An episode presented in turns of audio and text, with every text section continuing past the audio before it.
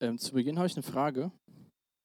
Also zumindest mehrere. Und die erste wäre, wer leidet unter akutem Schlafmangel? Da ich es mal so weiß. War nur so wenige. Ich dachte, ihr hättet die ganze Woche in der Gemeinde übernachtet. Äh, dann habe ich eine andere Frage. Wer hatte gerade eben in den letzten 75 Minuten diesen Moment so, oh, den kenne ich ja. Es gibt auch schon so ein paar. Gut, dann steht er nochmal auf und geht man zu einer Person, die ihr nicht kennt und sagt Hallo. Nice. Aufstehen. Vielen Dank. Gut, dass ihr alle an dem Experiment teilgenommen habt. Für manche war das ja jetzt super easy. Und manche haben gedacht so, oh nee, fremde Leute begrüßen so. Wir haben ja alle Persönlichkeiten und jede Persönlichkeit hat verschiedene Charakterzüge. Und ähm, dann gibt es Dinge in unserem Leben, die können wir gut und Dinge, die können wir nicht so gut. Und meistens stellen wir die, die wir gut können, in den Vordergrund und sind stolz darauf. Und dann sind wir Menschen so, dass wir dann die Dinge, die wir gut können, äh, so gut äh, uns selbst sagen, dass wir uns total darauf verlassen. Also, dass wir uns oft komplett auf uns selbst verlassen in unserem Leben. Jetzt nicht in einer unkomfortablen Situation, dass du jetzt jemand Hallo sagen musst, den du vielleicht noch gar nicht gesehen hast, außer heute Abend. Aber wir Menschen tendieren dazu, dass wir uns auf uns selbst verlassen, oder? Außer bei der Schule, wenn die Klausuren kommen. Dann sind es die Spickzettel und die Kollegen, richtig? Lächeln ist eigentlich immer bei einer Predigt eine Zustimmung. Ähm, es ist wie wenn ihr Ja sagen würdet. Paulus war auch so ein Mensch, der hat sich extrem auf das verlassen und war stolz darauf, wo er herkam, welche Schule er besucht hatte, welche Familie er hatte, wie er sich verhalten hat. Der war richtig stolz darauf. Ähm, aber nur in seiner Zeit, als er die Christen verfolgt hat, komischerweise. Paulus war ja so, dass der Mensch, der die Christen stark verfolgt hat. Davon lesen wir in der Apostelgeschichte. Und dann ist ja bei Paulus was passiert, dass er Jesus kennengelernt hat. Und in dem Text heute Abend, da ihr alle eure Handys abgegeben habt, habe ich die Predigtext für euch hier vorne dran, damit keiner denkt, uh, ich kann gar nicht mitlesen. Solltet ihr eine Bibel dabei haben, dürft ihr gerne Philippa Kapitel 3 aufschlagen. Da sehen wir ganz gut, wie Paulus das beschreibt, dass er von dieser Person, die so stolz ist, auf sich selbst, auf seine Fähigkeiten, auf seine Qualifikation, auf seine Familie, hinkommt, dass er was ganz anderes sagt. Und dass er in diesen Versen beschreibt, wie er diese Wandlung vollzogen hat. Dass es nicht mehr darum geht, was er weiß, was er Tolles hat, wo er herkommt, sondern dass es um Jesus Christus geht.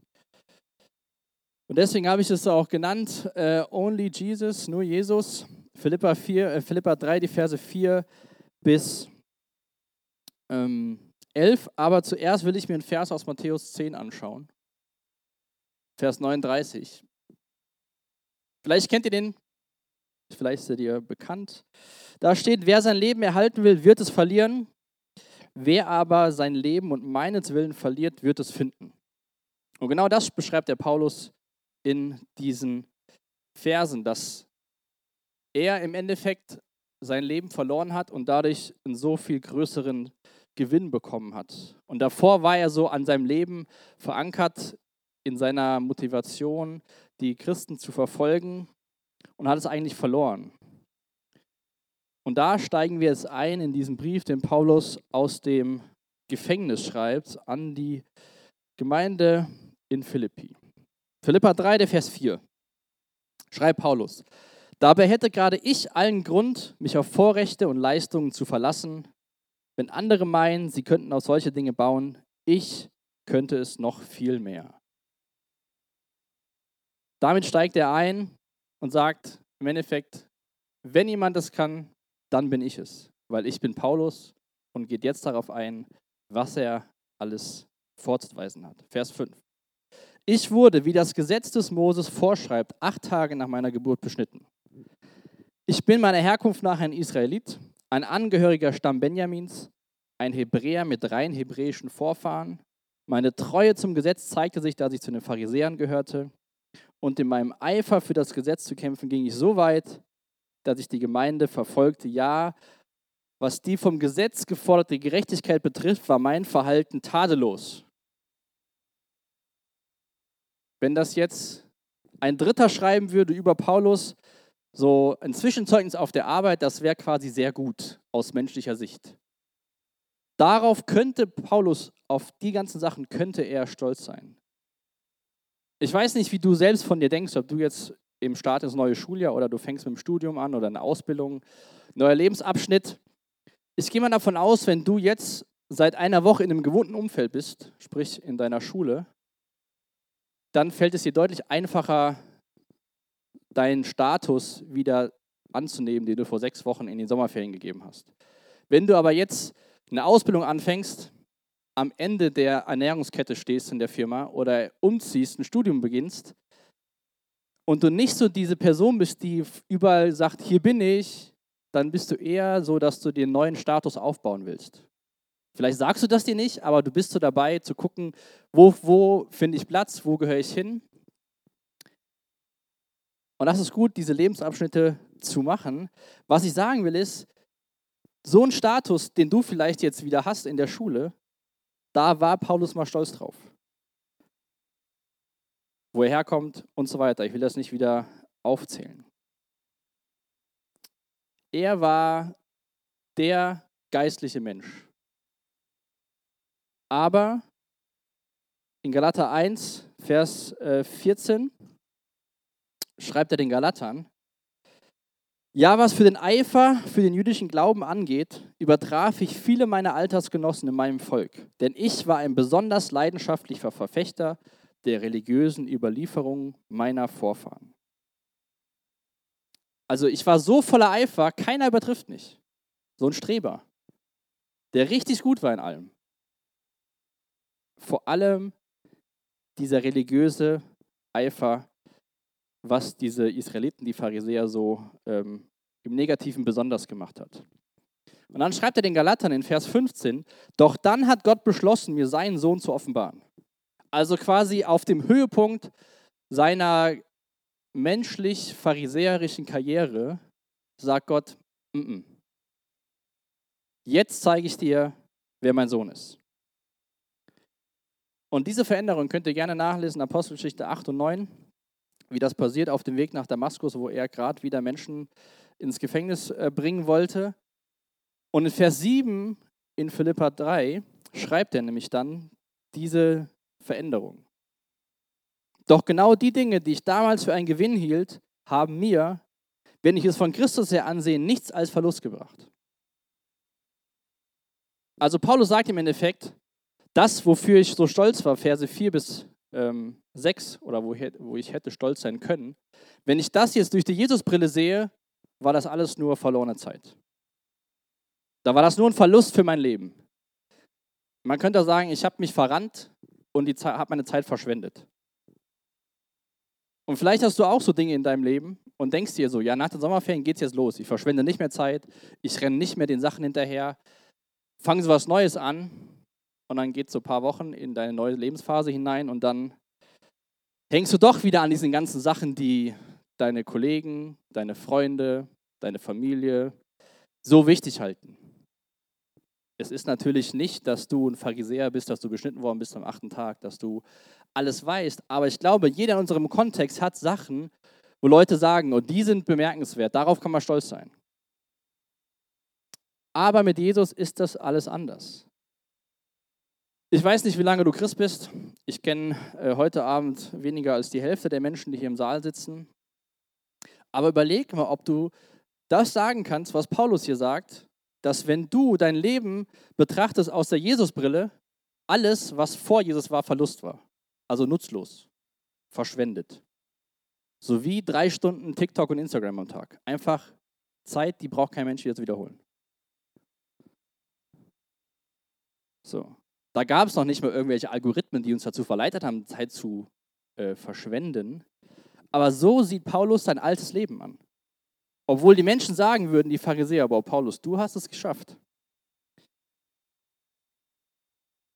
Und hier sehen wir diese Veränderung. Vers 8. Mehr noch, schreibt er.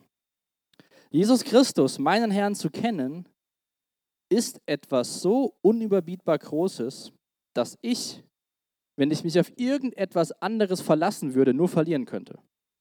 Seinetwegen habe ich allem, was mir früher für einen Gewinn zu, zu sein schien, den Rücken gekehrt. Es ist in meinen Augen nichts anderes als Müll, denn der Gewinn, nach dem ich strebe, ist Christus. Ich gehe davon aus, dass es einige von euch gibt, wo es mal so einen Tag im Leben gab, wo Jesus euer Leben auf den Kopf gestellt hat, wo ihr verstanden habt, wer Jesus ist und gedacht habt, ja, das will ich eigentlich. Ich will Freiheit, ich will wissen, dass jemand für meine Schuld gestorben ist. Und dann geht so dieses westliche Leben weiter. Deswegen ist es immer gut, schon mal, wenn wir mit Menschen zusammen sind, die vor kurzem Jesus kennengelernt haben. Dann denken wir erstmal so, wie crazy sind die denn drauf? Was machen die denn alles und was erzählen von Jesus und machen das und das? Aber es ist gut für uns, wenn wir solche Menschen immer mal wieder sehen, damit wir daran erinnert werden, diesen Wechsel von diesem alten zu diesem neuen Leben. Für Paulus zählt nur noch diese persönliche Beziehung zu Jesus. Und er war wirklich ein Mensch, der hatte auf religiöser Basis gesehen, kannte er sehr vieles von seinem Judentum. Und all das, was er wusste, war nichts wert im Vergleich zu dem, Jesus Christus kennenzulernen. All unser Kopfwissen kann so viel sein, kann so gut sein, aber es ist nichts im Vergleich zu einer persönlichen Beziehung mit Jesus Christus. Vielleicht könnt ihr auch mal ältere Leute fragen, eure Eltern, wenn die gläubig sind, oder eure Oma und Opa oder am Sonntag in der Gemeinde irgendwelche Leute, geht ihr mal hin, sagt ihr so, lohnt es sich, Jesus nachzufolgen aus deiner Perspektive? Und wenn die dann sagen ja, dann lass nicht los, sondern sag warum. Und ich glaube, das ist gut, wenn Leute sich darüber Gedanken machen, warum sage ich denn, ja, es lohnt sich, Jesus nachzufolgen? Und dann die Frage, sieht man das in meinem persönlichen Leben? Also auch die Frage an dich, so wie wertvoll ist Jesus in deinen Augen für dich? Losgelöst von, ja, ich komme in den Himmel und meine Schuld ist vergeben. Wie wertvoll, wenn du das mit Paulus vergleichst zu deinem Alltag, ist Jesus für dein Leben? Paulus hat ja gesagt, ich habe meinen Rücken, also 180 Grad Drehung gemacht und er achte alles andere als Müll. Müll, Abfall, man kann es auch mit Kacke übersetzen. So sieht Paulus sein religiöses Verhalten und sein Denken. Das alles nur Mist im Vergleich zu, ich habe eine persönliche Beziehung mit Jesus. Das wünsche ich mir für, für dich, auch für mich, wo ich es nochmal durchgelesen habe, diese Verse, das wirklich wertzuschätzen, dieses Leben, was Jesus schenkt. Wir sind so schnell stolz auf uns selbst, auf Leistungen, auf Erfolge. Vielleicht hast du das Ziel, irgendwann ein Haus zu haben oder das Auto, dann bist du stolz auf das Auto oder erstmal auf den Roller oder was auch immer. Wir werden so schnell stolz auf so viele Dinge, wo Paulus sagt, ist alles nichts wert alles nichts wert. Deswegen schreibt er in Vers 9, es ist mein tiefster Wunsch, mit ihm, mit Jesus verbunden zu sein. Darum will ich nichts mehr wissen von jener Gerechtigkeit, die sich auf das Gesetz gründet und die ich mir durch meine eigenen Leistungen erwerbe. Vielmehr geht es mir um die Gerechtigkeit, die uns durch den Glauben an Christus geschenkt wird. Die Gerechtigkeit, die von Gott kommt und deren Grundlage der Glaube ist. Das ist Paulus tiefster Wunsch, mit Jesus verbunden zu sein. Und diese Gerechtigkeit, von dem er hier schreibt, das waren diese Verse 4 bis 6. Das war für die Pharisäer die Gerechtigkeit in Person, soweit man das im menschlichen Augen erlangen konnte. Und Paulus wusste, es bringt mir nichts. Es bringt mir nichts, meine Bibel auswendig zu kennen. Es bringt mir nichts, in den Gottesdienst zu gehen. Es bringt mir nichts, jede Woche in die Jugend zu gehen. Es bringt mir nichts, einen Abschluss in der Konfi oder im BU zu haben. Es bringt mir nichts, wenn ich nicht Jesus kenne.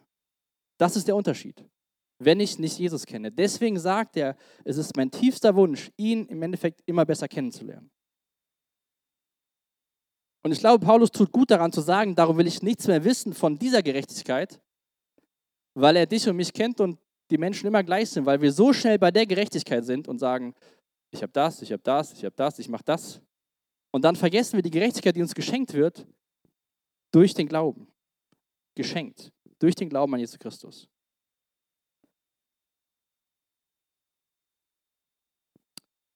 Auf die Vergangenheit gesehen kann man sagen, die Grundlage für das geistliche Leben von Paulus lag in dem, was er für Jesus getan hatte und nicht in dem, was Jesus für ihn getan hat. Also es geht nicht darum, was du für Jesus tust, sondern dass du daran, dafür dankbar bist, was Jesus für dich getan hat. Als Geschenk durch den Glauben. Und deswegen führt er fort, dass er Jesus immer besser kennenlernen will und achtet mal darauf, welche, ich habe drei Sachen gefunden, wie er Jesus besser kennenlernen will. Vers 10. Ja, ich möchte Christus immer besser kennenlernen. Ich möchte die Kraft, mit der Gott ihn von den Toten auferweckt hat, an mir selbst erfahren. Und ich möchte an seinem Leiden teilhaben, sodass ich ihm bis in sein Sterben hinein ähnlich werde. Also wer möchte Jesus besser kennenlernen? Was ist der erste, die erste Sache, die äh, Paulus nutzt, um Jesus besser kennenzulernen? Ihr dürft einfach reinrufen.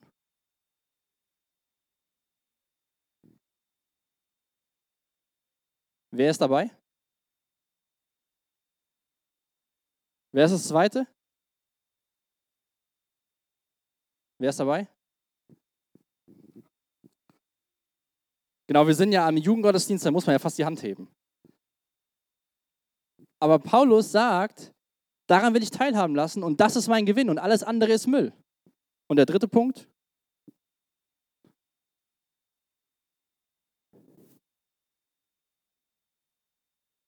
Ja. Also, Jesus besser kennenlernen, easy, Paulus. Die Kraft, die dich von den Toten auferweckt hat, Jesus, easy. Machen wir auch, wollen wir alle gerne. Und dann kommt Leiden und sogar ähnlich werden bis in sein Sterben hinein. Hat nicht Jesus gesagt, wer mir nachfolgen will, der nehme sein Kreuz auf Jesus, auf sich selbst und folge mir nach. Und das ist der Vers von Matthäus, wo Jesus sagt, wer sein Leben gewinnen, äh, gewinnen will, der wird es verlieren. Und wer es um meinetwillen verliert, in Klammern auf wie Paulus, der wird es gewinnen.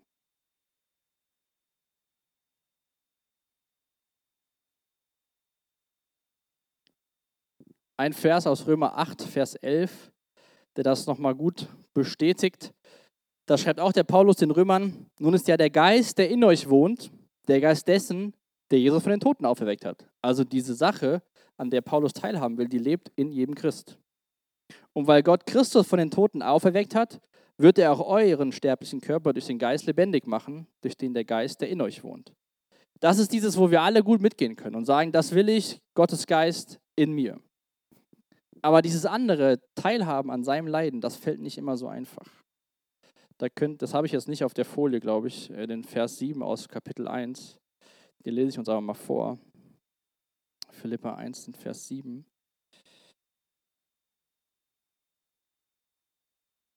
Da schreibt Paulus diesen Philippern, Geschwister, ich habe euch so ins Herz geschlossen, dass es mehr als selbstverständlich für mich ist, mit solcher, Zuversicht an euch alle zu denken. Denn ob ich nun inhaftiert bin oder ob ich für das Evangelium eintrete und seine Wahrheit bekräftige, immer beteilige, beteiligt ihr euch an dem Auftrag, den Gott mir gegeben hat und habt damit auch Anteil an der Gnade, die er mich erfahren lässt. Diese Philipper hatten Anteil an Paulus Leben, als er im Gefängnis war. Und dadurch bekommen sie auch einen Teil Gottes Gnade. Das heißt, auch wenn wir einander Schwierigkeiten teilen, mit Christus zusammen bekommen wir Anteil an Gottes Gnade.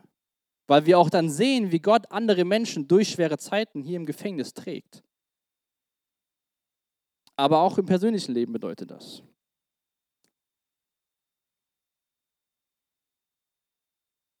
Und dann schreibt er in Vers 11, dann werde auch ich, das ist meine feste Hoffnung, unter denen sein, die von den Toten auferstehen werden. Paulus weiß, dass sein Leben nicht mit dem Tag, als er in Damaskus wieder sehen konnte, vorbei war, sein geistliches Leben, sondern dass es da erst so richtig angefangen hat und dass er den Wunsch hat, Jesus immer besser kennenzulernen. Paulus hat es geschafft, diesen Wandel von ich bin stolz auf das, was ich bin, was ich habe, zu eigentlich habe ich nichts und Jesus ist alles für mich und nutzt jede Gelegenheit, die er bekommt, Menschen Gutes zu tun, Briefe zu schreiben, für Menschen zu beten. Paulus nimmt oder lässt sich nicht von Schwierigkeiten davon abbringen, dieses Leben mit Jesus zu leben, zu dem er berufen worden ist. Er hatte echt einen krassen Ruf aus seinem Leben, diese Briefe zu schreiben, von denen wir heute noch in Gottes Wort lesen können, Gemeinden zu gründen, Menschen einzusetzen, die sich um die Gemeinden kümmern. Du musst es nicht machen. Also ich erwarte nicht, dass Gott von uns alle dazu beruft, das zu tun, was Paulus macht. Aber was nehmen wir in Kauf, Jesus besser kennenzulernen? Also welche Schwierigkeiten nehmen wir im Kauf, um Jesus im Alltag zu erfahren? Und da wieder die Frage, lohnt es sich für dich, Jesus nachzufolgen, wenn du dir den Paulus anschaust? Schwierigkeiten in Kauf zu nehmen, zu leiden. Lohnt es sich? Oder denkst du, oh Mann, nee, das will ich nicht.